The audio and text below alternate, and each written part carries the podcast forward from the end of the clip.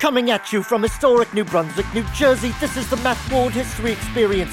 My name is Nigel Corning Browning and I am your guest announcer. This month's episode of the Matt Ward History Experience features The Weigh-In, a segment that was recorded on location at the Veteran Boxers Association in Philadelphia, Pennsylvania. The Matt Ward History Experience is brought to you by One Stone Recording and Mastering in New Brunswick, New Jersey. Check out One Stone Recording and Mastering for all your mixing and mastering needs. One Stone Recording and Mastering is online at onestonerecording.com. And now your host, Matthew Howard Ward! Nigel, thank you very much for that wonderful introduction. We're going to start off the 10th episode of the Matt Ward History Experience with the Weigh-In segment from Philadelphia, Pennsylvania. This month's interview is with boxing historian and editor-in-chief of PhillyBoxingHistory.com, John DiSanto. During this interview, we were able to discuss boxing history and John's website, PhillyBoxingHistory.com. Without further delay, here it is, The Weigh-In. Please introduce yourself to my listeners. Okay, my name is John DiSanto, and I am the editor of PhillyBoxingHistory.com. Philly Boxing History Inc. is a nonprofit organization, and I run that. And you know, the goal is to study and celebrate and document the great history of Philadelphia boxing and bring it to the people and keep these names alive and keep people interested in them. I am also the chairman of the Pennsylvania Boxing Hall of Fame, and I've been a boxing fan since I was a kid. And you know, usually what happens with me is my interests sort of overwhelm me and consume me, and I move in some kind of direction. You know, it's like a hobby gone insane, and that's, you know, there's other topics too, but this is one of them, and it's really become a real mission in my life to kind of do this stuff and, you know, put my time into this. So. What was the first professional boxing match that you remember watching in person or on television? Well, in person was in the mid-'70s. I started going to the Spectrum. My first professional fight was a Russell Peltz promoted Spectrum fight. Went with my brother and his friends, you know, older guy. You know, they're about 8 years older than me. These guys, they took me to the fights because I was a boxing fan. And I went to see a guy named Jerome Artis, who was a great Philadelphia fighter, great amateur, who was the first guy or the last guy to beat Sugar Ray Leonard. He beat him in the Nationals and in the National semifinals. And but he never really went too far as a pro. He was a really talented fighter, but he wasn't very dedicated. He didn't like to train, and once his career started to go down, he would take any fight. But he was a good fighter and a character. And some other local guys like Augie Pantelis and Youngblood Williams and Alfonso Heyman, all like journeyman fighters. And, you know, I'd watched TV on boxing a long time, but when I went there, you know, I think I was already in love with the sport, but it was something that it really sort of cemented it. And it was like going there and, you know, being in, you know, live, you know, at ringside. It was really exciting. Prior to that, like, you know, watching on TV, I was born in 1962, so in the 70s, I'm becoming a boxing fan. Muhammad Ali's champ, Roberto Duran, all these guys, and they fought on TV. So, you know, those were the guys that kind of started me, and I certainly watched everything that was on TV, but the first time I got involved with boxing was at my, like, probably junior high library. They had these sports encyclopedias, and I was a baseball fan, but I started flipping through, and I kept coming across these photographs of boxers. And one thing about boxing is it's got to be the most photogenic sport in the world. Mm-hmm. And, you know, you think about these classic photographers, you know, on the ring apron taking these pictures and just these great photos. And it was super compelling, and it just sucked me in. And things like the famous, we were just talking about Rocky Marciano a little earlier, the famous punch with Jersey Joe Walcott with his jaw sort of dislocated. Yeah. And you just all these really amazing black and white photographs, and it really intrigued me, and I started to read about boxing, and then I went and I got a book called The Pictorial History of Boxing, and it sort of started from there. So I started by looking at images and reading about it. It wasn't long before I started watching on TV, but yeah, so it was early on, and there were a number of fighters that I really liked. But it was a great era to kind of, come up in, Yeah, yeah, absolutely. Great fighters. Growing up, who's your favorite fighter or fighters? I always loved Ali. Loved them, and even from an early age, realized he wasn't just a great fighter, he was a huge figure, celebrity, in a very simple, but, everything that he did, he was just bigger than anything. But I always loved Roberto Duran. First time I saw him, thought, I've never seen a pure fighter in my life. These were the guys that really, early on, I got started, but... it was interesting, in the 70s, there were guys like Alexis Arguello, mm-hmm. who, everybody fought on television, and, so you got to see them. And then, in the mid-70s, a couple things happened. 76 Olympics, Sugar Ray Leonard, Spinks Brothers, all those guys. Yeah. And the Rocky movie. And I was already a boxing fan, but, I think about how many people... became boxing fans because of the Rocky movie. The Rocky statue in Philadelphia gets a lot of, sort of a bad rap. Because, yeah. How can they put? But Sylvester Stallone was put into the International Boxing Hall of Fame mm-hmm. as a writer. A lot of people oppose that. I don't. I say he probably created as many boxing fans as Muhammad Ali did. Yeah. And, what he did with that movie was a great thing. So there were a lot of factors that, my interest had started, but yeah, those things came in. But definitely Ali and Roberto Duran. Cool. Speaking of Duran, did you have a chance to see the movie Hands of Stone? I did. What did you think of it? I enjoyed it. I thought it seemed like a I didn't think it was a great movie, but I thought the performances were good. It was fun to see these storylines and the great Duran and Leonard rivalry. There were a lot of things in it that I think were fabricated for the film, mm-hmm. and I understand that you need these things to make the plot move and to but there were things I'm watching saying there's no way that ever happened in Duran's life. Yeah. They took a lot of liberties, but it was entertaining, and it's not one of the great boxing movies, but it's totally worth watching, and if you're a boxing fan, it's fun, and it's fun that now Duran and Leonard fought for the first time in 1980.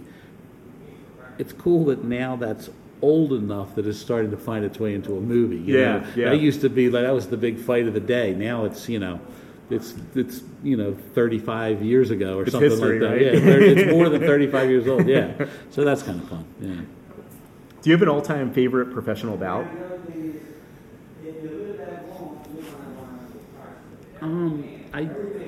think that what fights it when you first said it, two things come to mind. As far as a favorite, I love Matthew Saad Muhammad, and mm-hmm. so many of his fights were mind-boggling battles. Right. I saw him live at the Spectrum a few times. When he fought Richie Cates in 1978, it was I still say it might be the best fight I ever saw live. It's hard to say that, but thousands of fights, but. It was extremely memorable, and Saad Muhammad, Matthew Franklin at the time, was on his way up, and he, Richie Cates had been around, and he was a solid fighter. It was a big test for Franklin, and it was amazing because they knocked each other down. Matthew went down in one round, saved by the bell more or less, got up, next round. He knocked Cates down, saved by the bell, but Cates didn't recover from it. But it was just an amazing fight, and it was one of those things where I got to go to it. I was a kid, I was a teenager, so that. And then I also think that 1981, Leonard against Hearns, their first fight, September 16, 1981. I often say that's arguably the greatest fight ever because what I love about it, certainly there's more exciting fights and even better fights, but this very special fight because Leonard went in this, tremendous boxer, with, mm-hmm. With a lot of, he could punch, and he's a real, he could be very aggressive, but Hearns was this murderous puncher. I remember going into the fight thinking, well, I think Leonard will win this fight, but how's he going to make it through the first few rounds? It's a really scary fight. So anyway, they started. in their respective roles. But before long, Hearn started boxing, and he had displayed what a great boxer he was, and he was outboxing Leonard. Mm-hmm. He changed his stripes in a sense, and then because of that, Leonard was losing, and his eye was swelling. He had to pick it up, and so suddenly Leonard, the great boxer, became a puncher and went out there and knocked Hearns out. And it was just so amazing because it was two undefeated guys. It was overly hyped fight, but it was one of those super hyped fights that totally lived up to the expectations. It exceeded the expectations, and how often does that happen? You think about Pacquiao, Mayweather. Yeah. You know, it was, everyone was disappointed with what came out of that fight, and, why bother? Mm-hmm. But, Leonard Hearns was amazing because they changed styles. Yeah. They both had both things, but who knew to that extent? And it was such a memorable fight, such an important fight. And so, those are two that come to mind. But, Right. There's a lot of them. Two of many, yeah. When did you start PhillyBoxingHistory.com? It started in 2004. Mm-hmm. And the way it started was I wanted to do a project. I had a regular job, corporate job, and had, done that my whole life. Always been a fan, but I've always been, a writer. Always been interested in films and filmmaking and other things like that. And I really, when I turned 40, I think I got really sentimental about the Spectrum fights, Philadelphia boxing. Always loved it. Always held it to the, the highest regard. Right. But I'm a boxing fan, so I lived through the 80s with all those great fights with Leonard and Hagler and Duran and Benitez and Hearns, everybody fighting each other. Mm-hmm. I loved all boxing, watched every fight on TV. But when I hit a certain age, I guess it's the the sentimentality or something. Suddenly I found myself thinking more and more about those nights at the Spectrum and realizing now how great they were. Sure. And so I wanted to do some kind of project. My first instinct, my reflex was to say,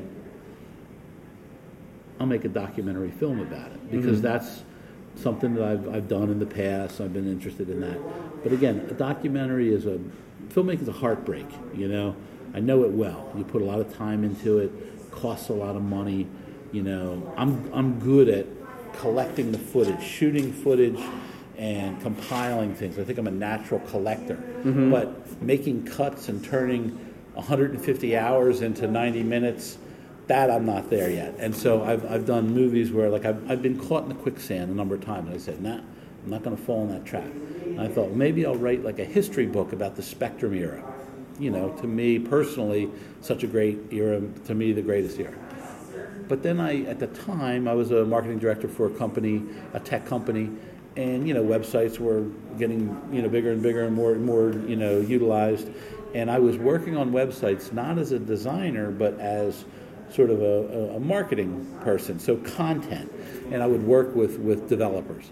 And so I thought, this is what I want to do. Let me try making a website because it fits my nature. My nature is just to pile it on, just keep going, dig, create this stuff, collect this information, collect these photos, and put it on there. And there's no end to it. There's no stop now, cut it together, and show the movie. There's none of that. It's just, it's a black hole, which I think fits my personality and my, what I do. So that's what I did. I took a couple online courses, learned how to make some pages, and just started to put it together. When I first did it, it was a secret. No one knew. It wasn't marketed. I put this thing together. I think I had 13 fighters on there, my favorite 13 Philly fighters. Right. And, started to build different sections and, plotted it out, even though there were sections. There's still sections that are untouched in a sense. But then it went from there. So that was probably 2003, 2004, not 2004. And then I started to let people know about it. So the first, other than my wife and maybe a few friends, the first person I kind of went to was Russell Peltz, who I'm friends with and have known for a long time. And I went there almost for the blessing from the Godfather. Sort of, hey, look at what I'm working on. What do you think of this? And he sat down on his computer and said, oh, this is really cool. And so he was very encouraging about it. And so that was then Bernard Fernandez, who used to write for the Philadelphia Daily News. He found it and did a story about it, and, you know, people started to know more and more about it. You know, I started to, you know, try to push it out there. So that's where it started, 2004, and so 12 years in now with it, roughly. Awesome. Yeah. There are individuals in the boxing community who believe boxing in Philadelphia is in a state of decline. What are your thoughts on the state of boxing in Philadelphia? Well, there's some truth to that. What's in decline is the mass market, the interest.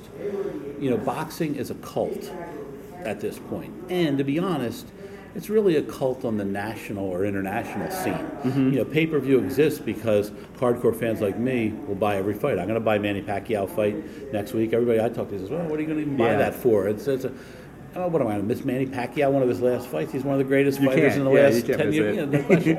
So it exists because, you know, there's a loyal fan base. Mm-hmm. So if I used to joke and say, if Pacquiao and Mayweather fought in Philadelphia, they could hold it at the 2300 Arena, because that's all who would come to see it in Philadelphia. You know, there's a real lack of big market. You know, there's no interest in boxing. Only the loyal, hardcore fan base. And that's because newspapers have no interest in it. The only time that there's an article in the paper is Bernard Hopkins, who's a giant, mm-hmm. Danny Garcia, who's, you know, the current world champion in our area, Steve Cunningham, who is a classic Philly fighter, fought in obscurity through two title reigns as cruiserweight champ. Of course, cruiserweight, it's, you know, the stepchild that, you know, no one likes, you know. He had such exciting fights, and he was such a marketable guy, military guy, family man, spiritual guy, great down-to-earth guy, and exciting fights, especially when he turned heavyweight and he was, you know, fighting these giants. Yeah, I don't know if probably the only articles he ever got in the paper were stories revolving around a tremendous story, and that is his daughter's heart transplant and the drama of that, human interest. So, you know, the papers don't cover it. You know. The news doesn't cover it. They're all interested if something bad happens. You know, mm-hmm. somebody steals some money or somebody gets injured in the ring. Everybody wants to go because they want to pile on and say, isn't boxing terrible? But it doesn't do anything to build new fans. So that's what's lacking in boxing. What's not lacking is the fact that there are hundreds, maybe hundreds is a big number, but there's 100 really good local fighters fighting their hearts out. I agree. Fighting whenever they can get a fight. Now, in the old days, they would fight every couple months. Now, if they fight 4 times a year, that's a lot. Mm-hmm. But there's so many good fighters, so many good stories, guys that are so worthy of following. Tremendous characters in Philadelphia. Hank Lundy, Eric Hunter. You know, these people are talented fighters. They may or may not ever get to a world title, but they are fascinating characters, fun, interesting, some you love, some you hate, some you love to hate, that kind of thing. It's just, so boxing is thriving, but it's thriving in like such a small little world. You know, you look around at the fights, if you go to Russell Peltz's fights, you see a club of basically the same people with maybe a few new ones tucked in, checking it out. Tomorrow night there's a tomorrow night there's a second show at the Sugar House Casino. Again, it's another. There'll be some crossover. There'll be people who are at all the fights, but that's another crowd because it's different fighters and different promoters. Yeah. So it's all there. What it lacks is the number of fights. When I started doing my website, there were about 24 to 30 fights a year in Philadelphia. It's late October, mm-hmm. and we just had our 10th fight in Philadelphia. Right. And that's not a bad year. There was a year a few years ago there were 4 shows in Philadelphia. I remember that. Crazy. Yeah. So that's what's lacking. The promoters come, they do what they can do, but like, you know, if Atlantic City, which is kind of dead now, If Atlantic City's, you know, got the better deals, the fights go there. Chester, just outside of Philly, some call it Philly. Technically, it's not. So it's not, but that's, you know, they had a great series of fights for a while. Now it's occasional. But that's what's missing. It's like, you know, some people tell you, oh, there's no venues. The Blue Horizon closed in 2010. There's nowhere to hold fights. Well, the Blue Horizon was key because it was the backbone. Mm-hmm. Blue Horizon Promotions did maybe 5 shows a year, 6 shows a year, so every other month. Then other people would rent it, you know. Power Promotions might have 4 fights, and somebody else might have a couple fights. So you put that in, and it was a centerpiece to the schedule. And then there were these other places, the 2300 Arena, which was been the New Alhambra, different names, Asylum Arena. Yep. They would have things. But there was a backbone. Now there's not. Right now the closest thing is the 2300 Arena, which has been very active this year, and I love it. It's been great. And the Sugar House is now kind of, you know, heating up. But they used to have fights at the Armory. I haven't been to a fight in the Armory in years. So that's the thing. It's some people will say, oh, there's no fights, there's no fighters, they can't fill these cards. I don't buy it. I am a believer that Philly guys should fight each other.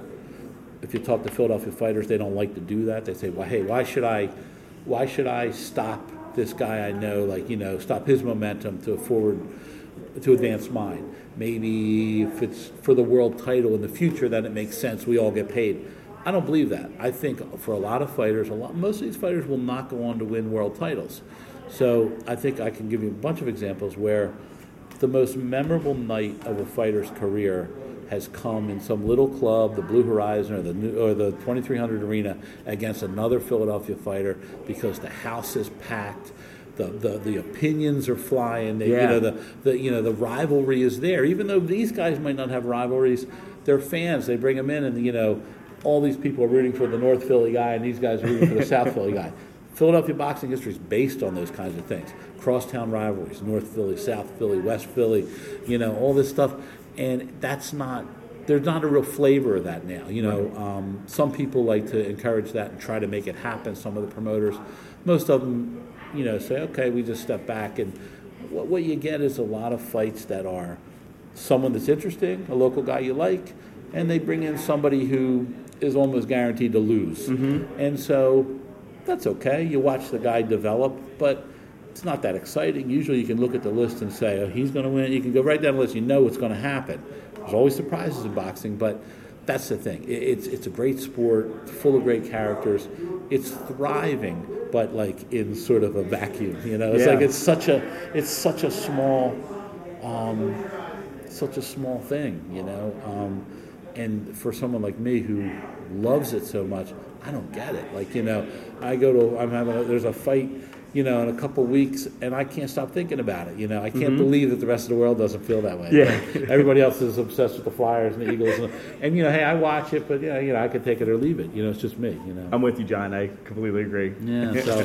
So I think you can really make a great argument that it's in decline, but it's in decline, you know, from a certain perspective. And what I look at, certainly with my website and with my interest, is there's no such thing as decline, because I can give you a handful of fighters now that I can match them to fighters in other eras, and I say, hey, a guy like Gabriel Rosado would have been Gabriel Rosado in the 60s, in the 70s, in the 50s. He's one of those guys. Tion Kennedy. Yeah.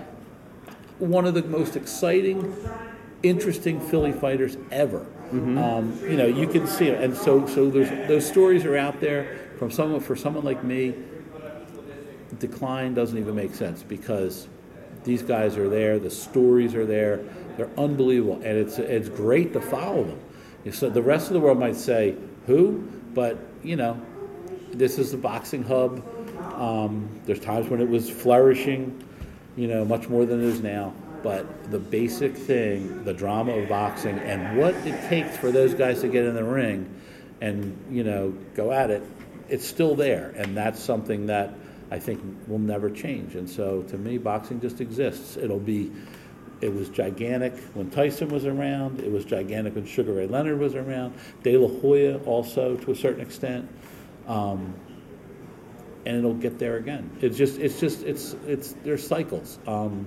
You know, And I'd love to see Philadelphia. You know, there's a boom. I mean, you think about these guys who had title shots recently. Youngblood Williams, in about a month, is going to fight for the world title. Has a very good chance of winning that fight.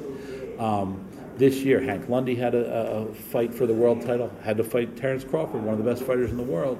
But, you know, there you go. You got a shot, Yeah, I mean, that's it. There's a lot of guys out there who are active and doing well. But again, it's a limited number. But, you know, those guys are the ones that the rest of the world sees. But there's so many people, you know, on the circuit that are they're great. They're really good, great to watch. Please tell my listeners more about the Gravestone Fund program on your website. Okay. I do this program to put gravestones, headstones, on previously unmarked graves of Philadelphia area fighters. And it's something that I've done 5 so far. And basically every other year, you know, it's when I have when I collect the funds or when, you know, when it hits. But it's a program that I started almost by accident many years ago, probably towards the beginning of maybe 2005, towards the beginning of my website. I was in the library doing my research, you know, looking at the old newspapers on microfilm, and I was reading about Tyrone Everett's funeral. Tyrone Everett was a great junior lightweight of the 70s. He fought for the world title. It's hard to believe it. 40 years ago, November 30th, 76. It'll be 40 years this year. I didn't go to the fight. I was very aware of it, and I went to I was in, I guess, junior high. I went to 8th grade, that is, or something, 76 or something like that. I went to school, and in my homeroom was a guy who had gone to the fight, and I was super jealous of what happened. You know? I read the newspapers, but it was he actually went. But I didn't go. But Tyrone Everett was, you know, arguably one of the great fighters, you know, certainly the 70s of all time in Philadelphia for sure.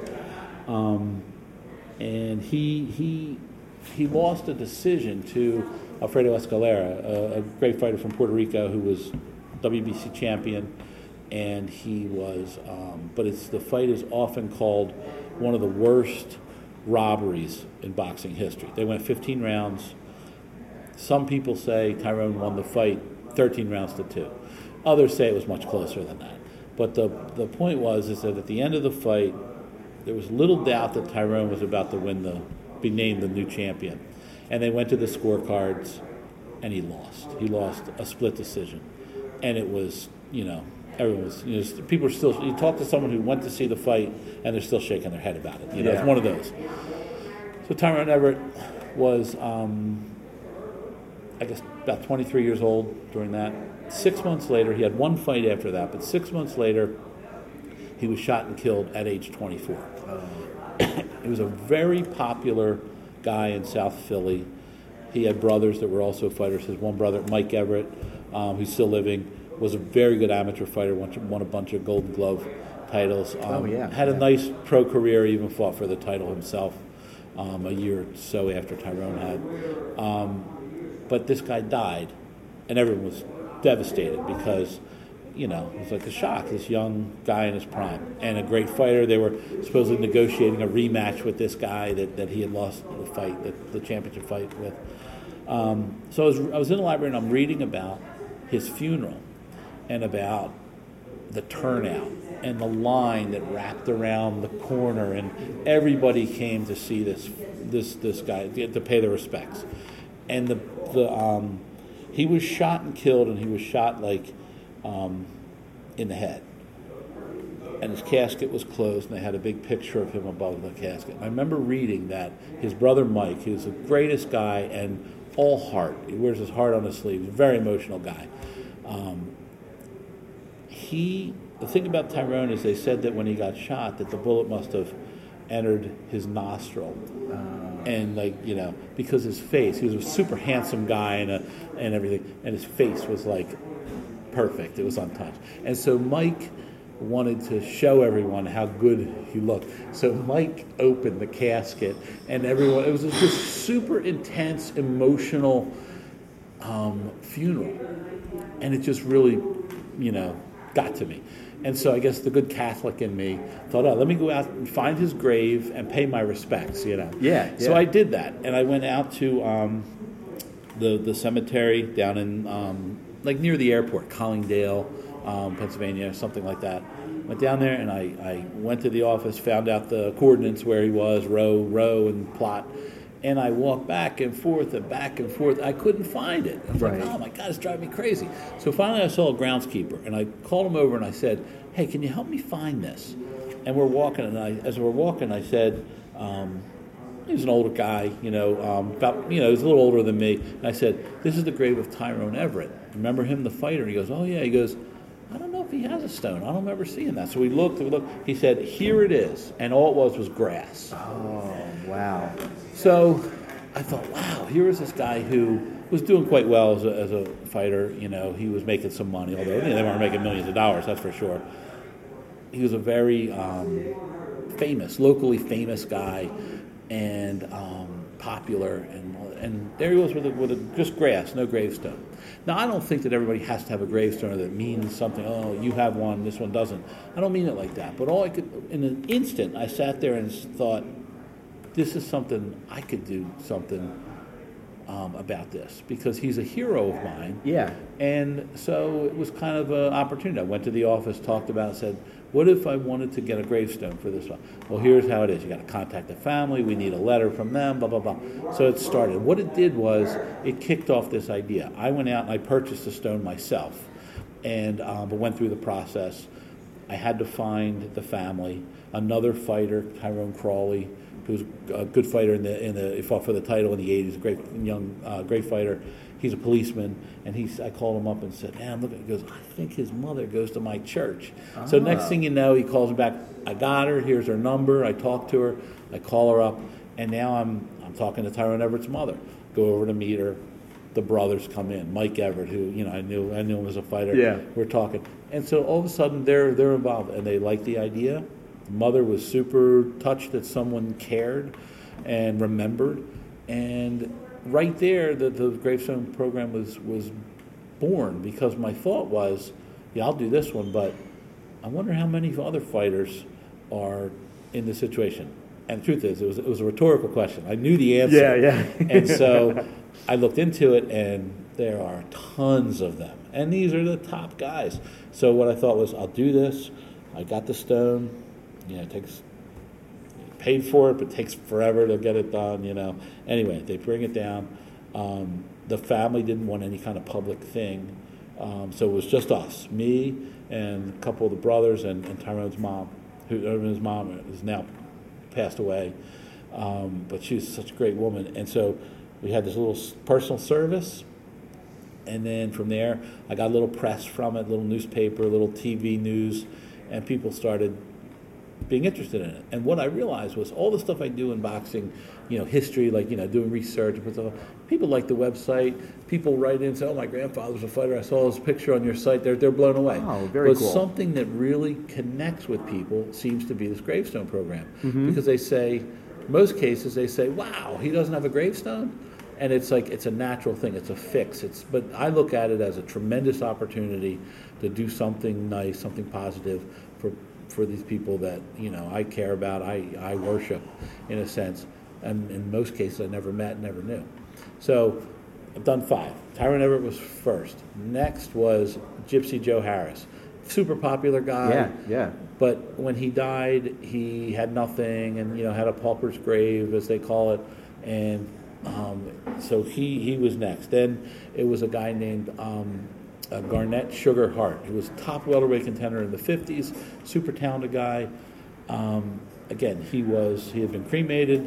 His brother had his ashes at his house, and, you know, said he would want to be buried with my mother. So did that, got the stone, and each time I was able to, you know, publicize it, and in some cases raise all the money for the stone.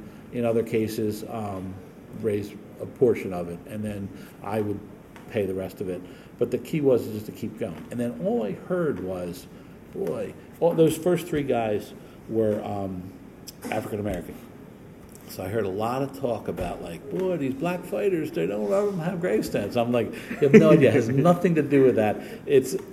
And so I made sure my next one was Irish Catholic Lily White.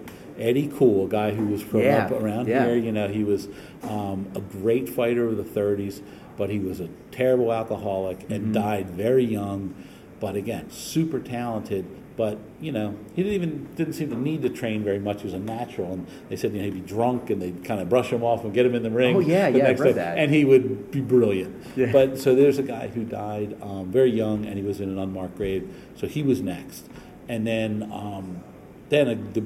a great opportunity came, and that was, unfortunately, one of my heroes, Matthew Saad Muhammad, passed away. He, and a year later, we put a stone down for him, and so it was great. Very cool. I did that, and that was the most expensive one. I did like a fundraising, like a crowdsourcing, crowdfunding campaign. I was a little intimidated by the price tag on it because of a beautiful stone with its picture on it, you know, what the family wanted. But boom, we raised the money, and it was, you know, done. And it was something that, you know, it touched people. You know, he's more current. Mm-hmm. You know, some of these guys, Eddie Cool, been dead 70 years or something like that. Yeah, so yeah. People don't remember him, but it was one of those things where, you know, people took notice, and it's something that they connect with. And it's really important to me to honor the fighters. It's the same idea of my website, and that is to remember, honor, document, keep the names out there, share it with the public. It's great stories here, and put them out there. So when I do a Gypsy Joe's article, I'm not interested in a big article about me that says, oh, he's raising money for gravestone. I don't care about that. What I care about is Gypsy Joe's pictures in the newspaper, in the major papers in Philadelphia. People know about it. A guy named Mark Cram Jr. wrote a story for Philadelphia Daily News about this, getting Gypsy Joe gravestone. It won the Boxing Writers Association feature story that year. I saw that. Yeah, that was a great article. And it was a great article. And again, what I loved was that it was about Gypsy Joe. It was about, can you remember this guy? How great, how much people love them. So that's what it is. I loved it. I think it's a great program. I love doing it. And what really blew me away was, what I didn't see coming was, I thought it was a positive thing. I thought, you know, and most people think it's positive. Some people question my motives and think, oh, you know, what are you up to with that? But the truth is that it's, you know, a very positive thing. But what I didn't see coming was, in most of these cases, the families of these fighters, most of whom I never met, the fighter, I become like extended family with them. Right. I'm very close with the Everett brothers. I was super close with Doris, you know, Mrs. Everett, before she passed away. And it's happened in not every case, but in most cases. Gypsy Joe Harris's sisters, and he has a brother in Atlanta, super close with them. And it's great for someone like me because it brings me closer to these people. You know, I read about them. They're ghosts. You know, they're stories, they're photographs. There's a clip of film, and that's it. You know, half of them I never saw. You know, fight. Most of them I never saw fight live. But now I'm sitting there talking to Tyrone Everett's brother, Eddie. Looks just like him. Yeah, you know, he's like 2 or 3 years younger. But it's like, so it is that thing. I feel like it's a way to connect with these guys. You know, their children, their family. And it's been super rewarding from that sense. So I do think it's a good program. It's a good thing, but I also get a lot from it. It's selfish in a way, you know. It's something that, you know, it brings me closer to this thing that I'm interested in, that I love. You know, these people. So it's a great program. Thank you. It's a good thing. Please tell my listeners a little bit about another program that you run, the Briscoe Awards. Okay. I started the Briscoe. I started the website in 2004. I always had the thought that the website would be sort of the hub, and I had some ideas for some other projects. So one of them was the Briscoe Awards. I liked the idea of creating an award to, again, document and acknowledge accomplishments in boxing. When I first started, I wasn't sure if it was something to honor old fighters or new fighters. I wasn't sure. I just knew that Benny Briscoe is an absolute icon of Philadelphia boxing. You can make your argument of who represents, who's the prototypical Philadelphia fighter, and you can have a list as long as can be. There's going to be a million opinions. Benny Briscoe is my choice, and it's my award, so, so we'll go with him. And the thing is that he was the blue-collar fighter who fought everybody under the sun, who was super talented, that if he was around today, you wouldn't even be able to see his face. He'd have so many belts, up and down his waist. And but he came up at a time when you had to go through one champion, later on maybe two. Now there's a lot of champions. I think that's great for fighters to get opportunity. But, Manny Pacquiao and Floyd Mayweather don't fight until it's 5 years late. Fighters can go, and they can go off the two best or the three best or the four best fighters might never fight each other because they're all defending their own titles. Back in Briscoe's day, you had to go through the number one guy, and that guy was Carlos Monzon. Oh yeah, who's going to beat him? In his prime. Great fighter. Benny, before Monzon was champ, he was getting close. He fought a 10-round draw in Argentina, in Buenos Aires with Monzon. A lot of people say, well, that means he probably won that fight if he drew with him at home. He eventually fought him for the world title and lost. He had other shots at the title, never won it. But to me, Benny Briscoe is the classic Philly fighter because he was great. Maybe he wasn't great enough to win in his day, to win the title. But I think that it's not a prerequisite to be a champion to be considered great. He's a guy whose legacy will always live for hardcore fans. Yeah. But as people like me get older and we die out, Benny's gone now, his legacy is, in a sense, in danger of sort of fading. Not that it take away from his accomplishments, but the younger generation, they don't appreciate him. They, it's that kind of thing. They need to be reminded. So guys like Joe Frazier, Bernard Hopkins even, and a bunch of others, their legacies are set. They're in the Hopkins not yet. When he finally retires, he'll be in the International Boxing Hall of Fame. Definitely. They'll be mentioned as the greatest fighters ever to come out of Philly. Joey Giardello, people like that, Bob Montgomery, Benny Bass. And their legacies are, kind of secure. Benny Briscoe, I don't think will ever get into the International Boxing Hall of Fame. I think there's plenty of fighters in there that are not nearly as good a fighter as he is. But it's the way it works. He didn't win the title. He had a ton of losses on his career, 24 losses or whatever. I'm not looking at his record. I don't pretend to recall every detail. I use my website for that. But the guy was great.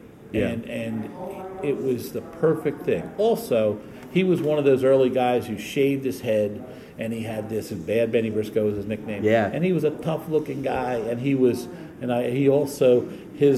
looked like lent itself to the idea of creating a ward, a trophy, in his image. Yeah, he looked mean. Mean and bald and cool and tough and simple, very. So he was the one I want, and I like the name Briscoe Award, Benny Briscoe. It's just everything about him is cool. So that was the idea, is to create an award. And I didn't want to go get a trophy off of a shelf, in a store and say, here's your Briscoe Award. The idea was always to find an artist, create the award, an original statue of him. Originally I thought, I'm going to do a big contest. There's a bunch of art schools in Philadelphia.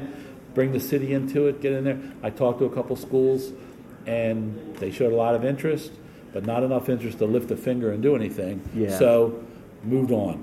Found an artist, name was Carl Labach, and commissioned him to do the statue, big boxing fan. Mm-hmm. He did the original statue of Benny Briscoe, then found another guy, Victor Bono, who is now deceased. He just died earlier this year. He's the one who made the mold and the casting of every Briscoe Award that was ever given out until this year. I had to find new people because he had passed away. Mm-hmm. So started to make this award. It was very important to me that the award looked like Benny, and that's the case. So it's like a fight pose of Benny Briscoe. It's about 15 inches tall, and did that. So we give out. What I finally decided to do, I did a few honorary Briscoe awards, like for example Harold Johnson. He's the guy who was he died last year. He was in a nursing home, in a veterans home. Hadn't been seen in quite a while. I loved the guy. I used to go see him all the time.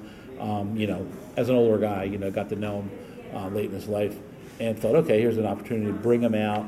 He hadn't been out in a long time. Brought him out to the Pennsylvania Boxing Hall of Fame, gave him an award. So I did some honorary awards. But when I finally got down to doing an annual event, what it became was the Philly Fighter of the Year and the Philly Fight of the Year. That's where it started. And the idea was, my research now, I go back and I say, okay, 1928, what was the best fight that ever happened in Philly during that year? I don't know. You got to do a lot of digging. And my guess would be Benny Bass versus Harry Blitman, September 10th, 28 at Shibe Park, legendary fight. So part of the idea of the award, part of my responsibility is not just to go back and discover all this stuff in the past, but it's to document history in the making. And that's what's going on now, believe it or not, like it or not. And so naming the Philly Fighter of the Year and the Philly Fight of the Year will do that. 50 years from now, people go back and they'll say, oh, what's this Briscoe Award? Oh, this fight was the best fight of the year. Steve Cunningham versus Amir Mansour, 2014. Best fight of the year. Okay. Mm-hmm. So that's the intention. So started there. Occasionally something special would happen. Someone, a Philly fighter, would do a huge upset. One time, said, "Okay, here's upset of the year." Created a new category. But the awards are very expensive. They're handmade. They're probably as much as a championship belt. Although fighters, I'm sure, would rather have a championship belt around their waist than have the Briscoe Award on a shelf. But that's the thing. I didn't want it to be a cookie cutter award. So over time, got things together, and then created a second award. Got a different artist, a guy named Michael O'Hara, who I knew from a previous life, and he's a painter and a sculptor now, and had him create the Briscoe Medal, which is a smaller award. It's about a 4 or 5 inch medallion with Benny Briscoe's image on the one side. It's like a nickel, like a penny. Oh yeah. And then you flip it over, it's got the Liberty Bell and the Philly Boxing History logo, and engraved the name on there. And that became the award for all these other categories. So starting in 2012, I did Rookie of the Year, Amateur of the Year, Knockout of the Year, et cetera, et cetera.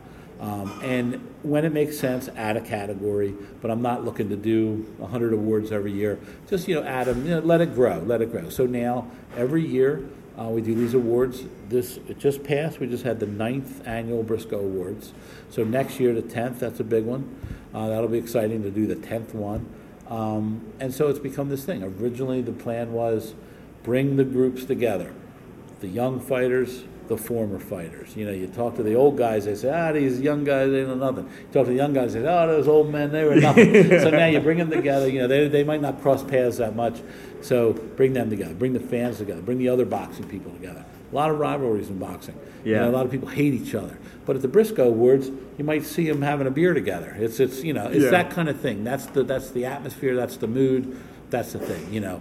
So I did it, first couple, did it, kind of out of my pocket, but then started to take on advertisers and sponsors, and it's gotten bigger and bigger. Yeah. Last couple of years, it's been at Xfinity Live, which is a great place to do it. It's gotten more expensive. My awards, cost a fortune. And so I couldn't do it the same way. I couldn't keep growing it without the sponsors. And a lot of those are local boxing people, promoters and, businesses and things like that, and the unions and fans, people get involved. And that's the thing. And that's the goal is we love this sport. We go to all the fights. Now let's, stop and say, okay, let's register what the big, accomplishments were. And when you look back, we have this 9-year history now. Imagine 10 years from now, 20 years from now. Hopefully it just continues going, and then you'll look back and you'll have a snapshot of every year in Philadelphia boxing. And I think that's valuable, and I think it's interesting, and it's also something to give to the fighters. I admire fighters. I don't know how they do what they do.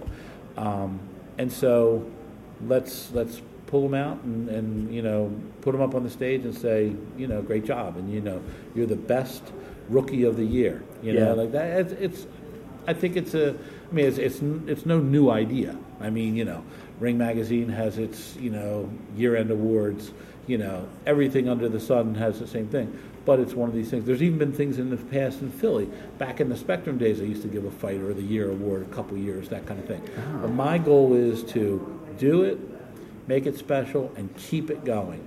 And by making it special, naming it after Benny Briscoe, what that does is it keeps his legacy going, you know, helps it. He did way more than this award does for him. But again, going forward, it'll help to keep his name out there.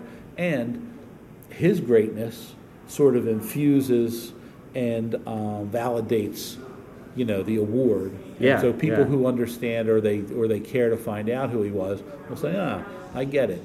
He's a real Philadelphia fighter.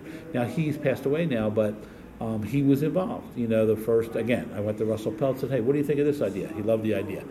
And he said, I'll help you get to Benny, because Benny was like the groundhog, you know, he never came out. And so he retired in 82 and nobody saw him, you know, for, you know, every once in a while, you know, surface somewhere. Yeah. You know, he worked a job, people could see him there, but like he didn't go to fights very often, you know. So anyway, went to see Benny, got his pitched him the idea, he loved the idea, got his approval, sat down with his wife, did the business. You know, I needed his official permission to use his name and his likeness, so I have that, and he was part of it. He never came to the Briscoe Awards. Benny doesn't do that. He doesn't come out. So, but I would call him before, I'd call him the day after. We'd always talk about it. He was very into it, and the family's into it, and they realize it's a nice legacy for this guy. And but again, it's an honor to be, you know, to have him associated with it. And it makes sense to me. It makes a lot of sense that it's him. Yeah, it's a great event in the Philly boxing community. Yeah, and it's growing, and it's something that, you know, the younger fighters now, you know, if you gave a Briscoe, I used to joke around with Joey Giardello, say, oh, one year I'm going to give you a Briscoe award, and he'd just say, because, you know, from his perspective, he's 10 times better than Benny Briscoe. Yeah. And if you ask most fighters, they'll say that. But the young guys, you know, this is approaching the 10th year.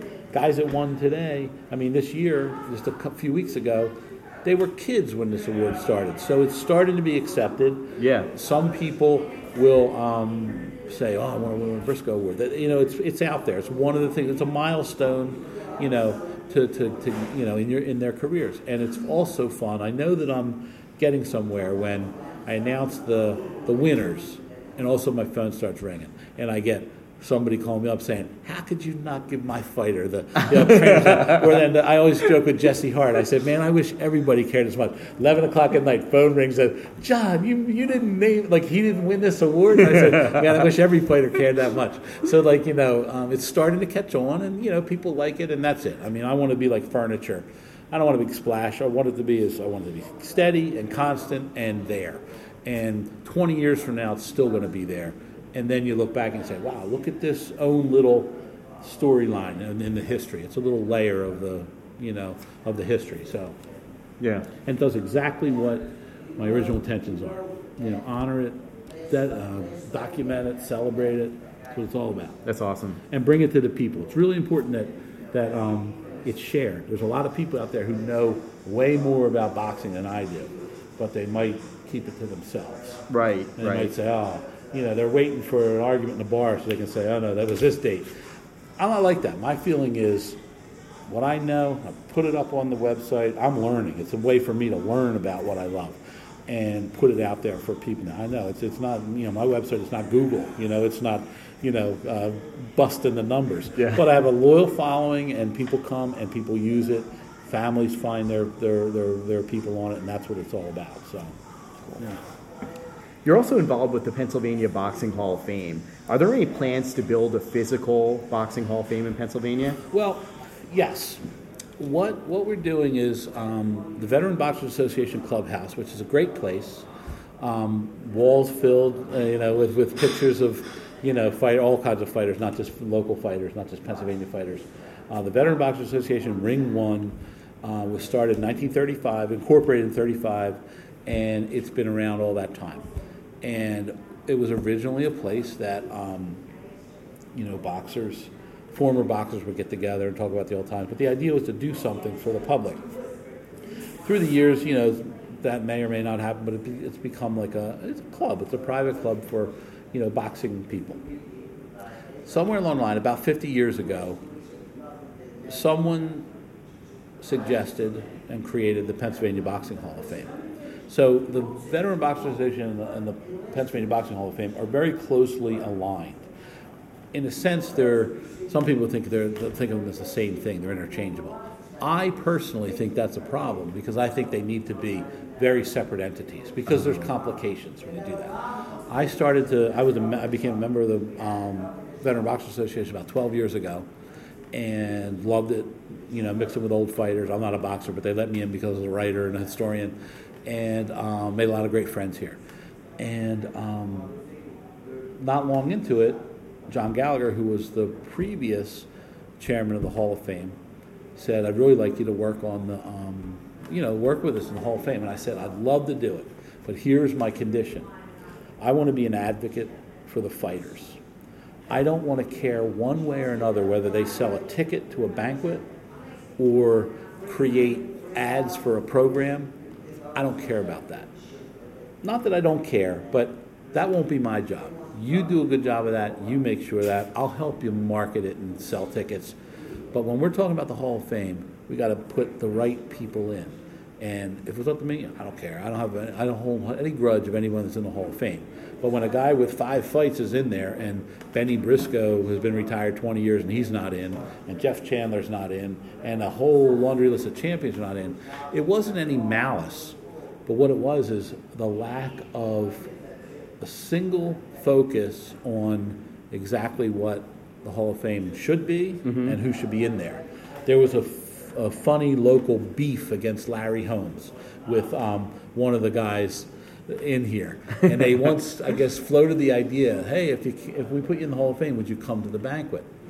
And Larry Holmes, in step with his reputation, I don't think he returned the phone call. And someone said, he'll never be in the Pennsylvania Boxing Hall of Fame. And I said, if you don't have Larry Holmes in the Pennsylvania Boxing Hall of Fame, you don't have a Hall of Fame. Yeah. You may have something, but it's not the Hall of Fame. So working closely with John Gallagher, Charlie Segrillo, especially John Gallagher and I, I worked for 8 years with him and brought and pushed, I was a nudge. I twisted his arm to say, we got to do this. We got to make this change. And eventually moved it to a ballot system. It was something a little bit more casual before. It allowed for a little sloppy induction decisions. And now it's a ballot system. So we have a nomination process, we create a ballot, we have a voting body. And I always say, I know it's working because every meeting at the Veteran Boxers, people were screaming at me because this guy's not getting in. It's like, it comes down to the votes. That's what it needs to be. Hey, if a guy who's 2-10 gets inducted to the Hall of Fame, good for him. Yeah. But he's going to have to earn it. And if he's going against a guy who's got a great record and a world title, and not just a world title, but if he can get in, that's great. And I'm all for it. But it has to be this disconnected process that is, that there's rules and there's a real sense of process. That's it now. So it's we've been doing that for several years. Then I think about 3 years ago, John said he wanted to step down. He felt that I should be the new chairman. So I'm usually like more of a behind the scenes guy, and I like that idea. But I said, yeah, I'd be honored to be that because it would also allow me to press this agenda better. And again, that's the agenda, is to make the Pennsylvania Boxing Hall of Fame as good as it can be. Shocking, just like the Gravestone program, it's shocking all the people that weren't in the Hall of Fame. And it was just, they slipped through the cracks. Yeah. And that's the thing. So, there might be some thought with, this guy's been dead for 50 years. He's not going to sell any tickets. Who's going to know? Who cares? I said, I care. Yeah. Because this guy who died 50 years ago is a pillar in Pennsylvania boxing history, and he needs to be in the Hall of Fame. So regardless of race or, era or whatever other, you know, conditioning can put up there, these guys get a fair share, a fair shake, and you know, that goes well, and it just that is correct. It bears out in, like, you know, what's happened over the last several years. You look at the classes that have gone in, and it's guys that you can't believe were never in there before. So going well, and now there's a long answer, but you asked about the Hall of Fame. What we decided was upstairs at the Veteran Boxers Association, we had an attic. It's the place where the Joey Giardello statue was sculpted by the artist. Oh, wow. And we used it. We said, let's do it here. Instead of being in the artist studio, let's do it here, make this the studio. That way we can bring people in and do fundraisers while we're doing stuff. So once that project was done, they got a grant, the Veteran Boxers Association, and they finished the attic. And they, you know, cleaned the floor. It's a beautiful room now. So for 3 or 4 years, I used to hold the Briscoe Awards at the Veteran Boxers Club before it outgrew it. And every year I would do a museum exhibit upstairs in this beautiful room. And it would be like, one year we had the Jeff Chandler exhibit and had all his memorabilia in there. And I did a boxing art exhibit with all Philadelphia fighters, you know. So we would use it like that. And then, you know, I moved out, and last 3 years I've done the Briscoe Awards elsewhere.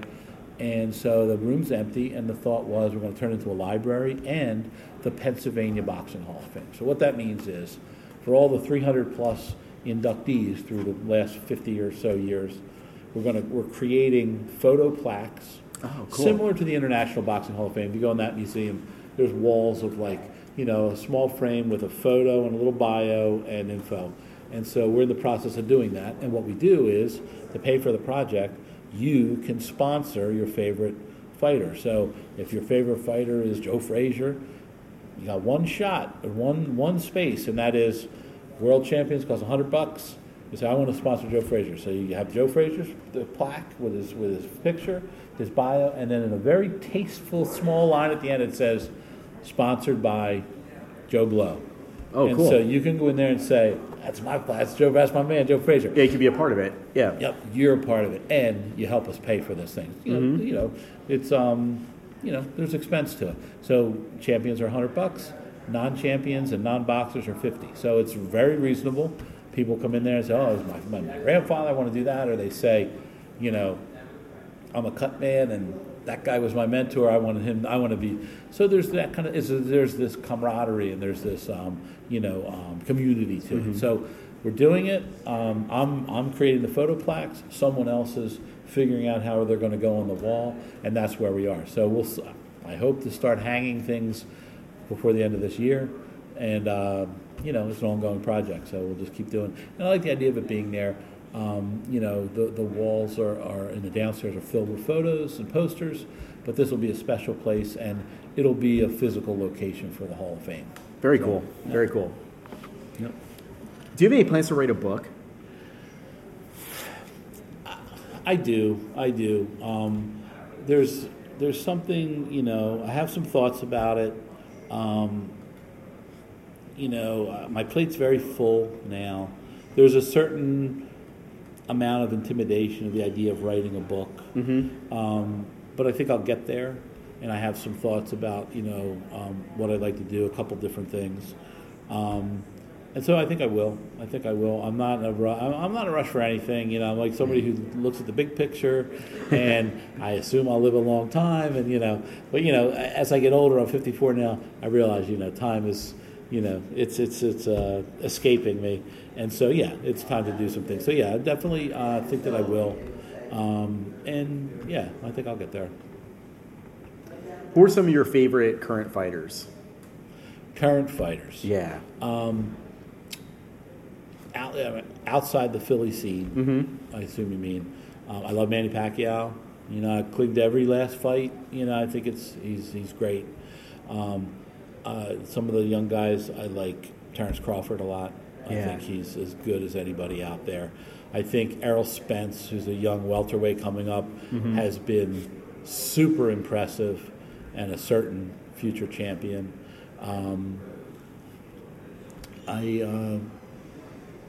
They're the guys that immediately come to mind. I watch, you know, all the big fights, and you know, these guys kind of, these are the ones that kind of excite me right now. I think I like Guillermo Rigondeaux. I love watching him. Yeah, he's exciting. Yeah, just such a pure, talented boxer. Mm-hmm. You know, they have the big fight of Andre Ward and Kovalev coming up. Yeah. I don't know that it's going to be a great fight. I think it could be exciting if Kovalev, you know, can get to him, or I can also see Ward, you know, going out there and controlling the ring and it being kind of a stinker, yeah, possibly. I agree. I'll buy it. I mean, I don't mean to hurt the pay-per-view sales, but it could be. But I think Kovalev is a very exciting fighter because he can punch, he can box, and, you know, I like him. There's a number of guys, but that's it, you know, like, you know, again, I'm dipping back into Philly. I think Danny Garcia is one of the most exciting fighters out there. I think the last couple of years he's kind of certainly not taken off, like, yeah, taking a rest, but for so many years he fought one killer after another. Mm-hmm. Most people thought he would lose to several of them. Certainly, you know, when he got his title shot against Morales, you know, most people thought Morales still had enough to beat the young kid. Yeah, he looked good. But, you know, he just kept winning and fighting good guys. Last couple of years he's been, you know, not fighting title fights, and then this year he won the welterweight title. He's fighting in Philadelphia in a couple of weeks. It's very exciting, a non-title fight. But then apparently, you know, a March date is set for him and Keith Thurman. I heard that, yeah. I think that's a great fight because it's two of the best welterweights. There's a lot of good welterweights. But so I think Danny Garcia is one of these guys who, when he's in there, he's in deep competition. He's one of the most exciting guys to watch because he's not a perfect fighter. He's got some speed. He's got a lot of power, and he's got some defensive holes. And so a lot of times it makes for, like, you know, he's come back and, you know, had to depend on his power to win the fight. I think he's one of the most exciting fighters. I think people forget because the last 2 years have been a little less thrilling with him. You know, he's kind of had safer opponents and, you know, kind of been in a transition period, but I think he's one of the guys I like to watch. There's a lot of names. I like watching it, and I like the, you know, I love what goes on in the ring. Certainly, there's nothing better than a great fight. But for me, I've always been struck by the personalities. Yeah. And that's where my investment comes. Like, you'd watch the fight, and you'd say, you'd watch the end. Maybe you didn't know either guy. Like back in the day when I was a kid and they were on TV, they'd be out at the pool, you know, in Las Vegas, and you'd see the 5-minute interview with each guy, and you'd say, "I like that guy. Yeah, I wanted to win." And all of a sudden, now you watch the fight and you're invested in the kid. I've always been sucked in by the fighters, their story, their personality, and that's what does it. You know, same here. Yeah, you live or die with them, and that's what I love about boxing because it's very serious. You know, it's one guy. You know, certainly he's got a team, trainers and cutmen and things, but you know, it's not like team sports, which can be great. I'm a big baseball fan, but nothing's like boxing. You know, because it's a serious job and it's a tough sport, and these guys, you know, they really have to put it on the line.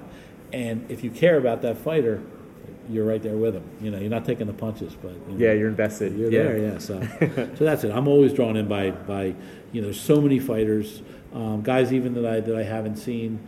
All of a sudden, you see these new guys on the scene. That's who I mentioned, guys like Terrence Crawford. I was like, wow, this guy. You know, these guys. Some of these guys could. You know, I like a guy like Floyd Mayweather. I wasn't the biggest Floyd Mayweather fan, but I respected him, and I think he was the best of his time. Yeah. And he's the kind of guy where you say, oh, that guy could compete in any era. I don't think he's close to being the best pound-for-pound fighter ever. Agreed. I don't. But could he battle these other guys? Absolutely. Yeah, definitely. Absolutely. Any era. Hopkins is another guy. Because he's an old-school guy, and there's no one who's mentally stronger than Hopkins has been over the course of his career. He's a guy. He's not the greatest Philly fighter of all time, in my opinion. I think it's hard to make that argument that he's not the most accomplished. He's probably the richest, and he's certainly great. But he's the kind of guy that you could see him fighting these guys in the 70s, the guys in the 60s, the guys. He's there, you know. He could compete in any era, and that says a lot. A lot of people couldn't, but so yeah. Very true.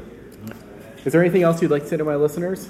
Well, one of the things, as I mentioned about my Philly boxing history, Incorporated, like the overall sort of umbrella, is now a nonprofit organization. And from the start, first I wasn't sure what I was doing. I was just kind of documenting this stuff and trying to create these projects. Briscoe Awards, Gravestone. Also, we mentioned briefly the Giardello statue.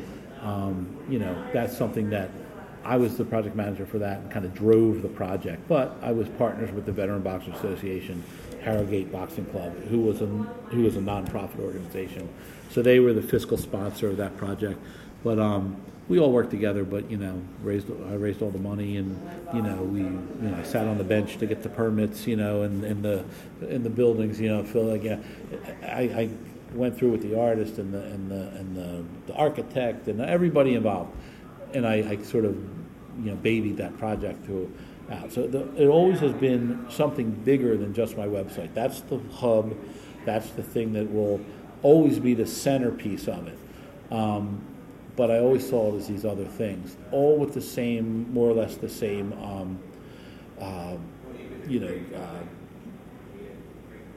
goals and everything, but that there were other things, and I wanted to be creative and find other ways to do this effort.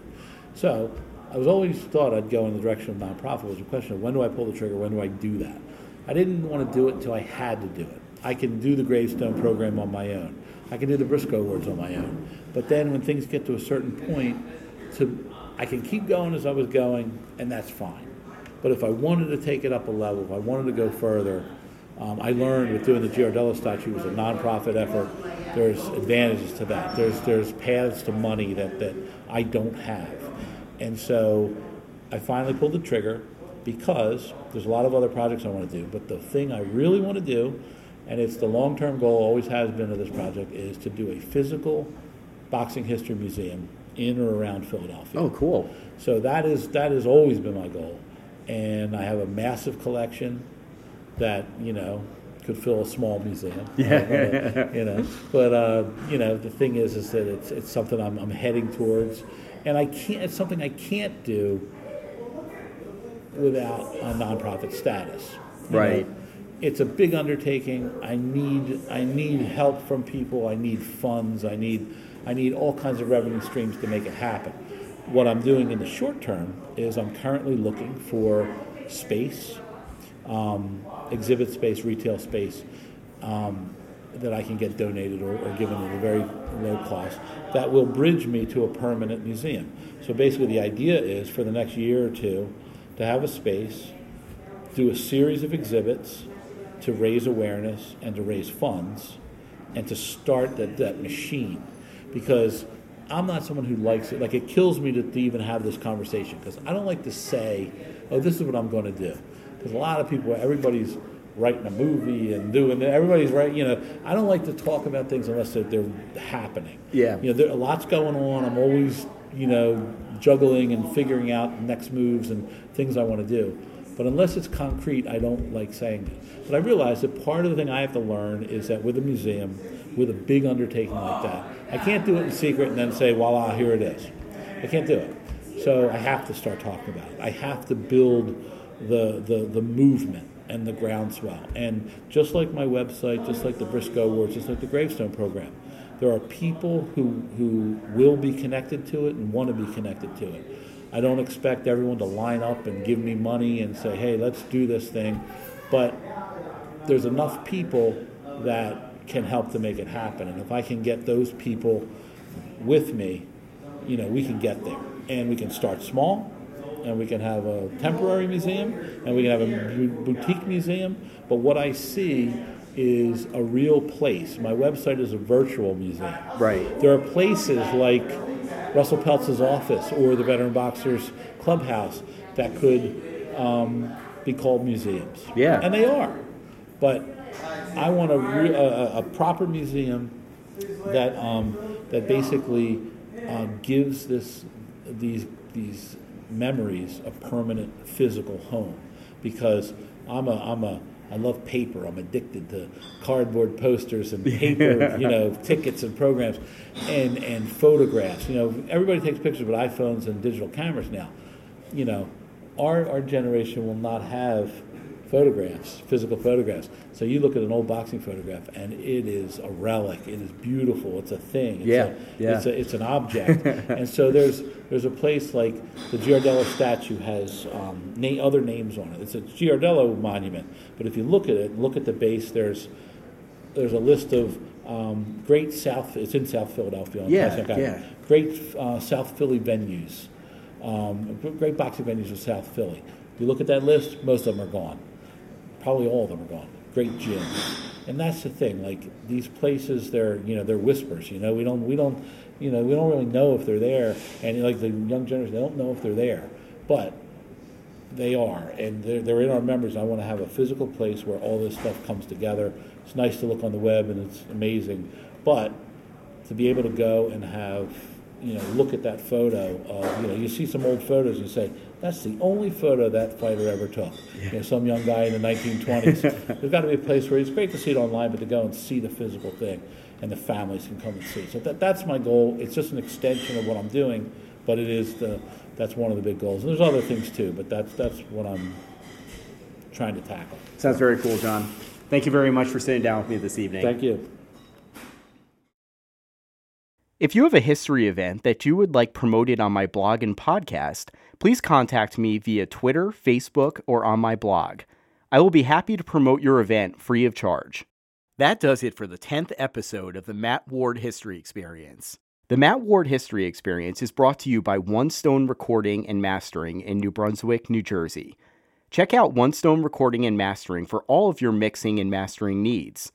Go to onestonerecording.com/MWHistory and receive 10% off of your first session. I want to thank my guest, John DiSanto of PhillyBoxingHistory.com, and you, the listeners. John can be reached via his website, Facebook page, and Twitter. The links to these sites are posted on my blog. And now our guest announcer, Nigel, will tell you a little bit about our Patreon campaign. You can now be like our friend JP Favara and support the Matt Ward History Experience on Patreon. You can support us for as little as $1 a month. Your pledge will go directly towards travel expenses and studio fees.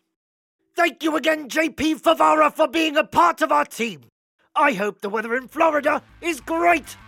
Last but certainly not least, I want to thank my good friend Peter Lloyd at One Stone Recording and Mastering for providing tech support for this episode. I can be reached on the blog, The Matt Ward History Experience, at mwhistoryexperience.com, on Twitter, @RevWarbuff23, or via my new Facebook page. Thanks again, Nigel. Take it home. Until next time, I'm Nigel Corning Browning, and this is the Matt Ward History Experience.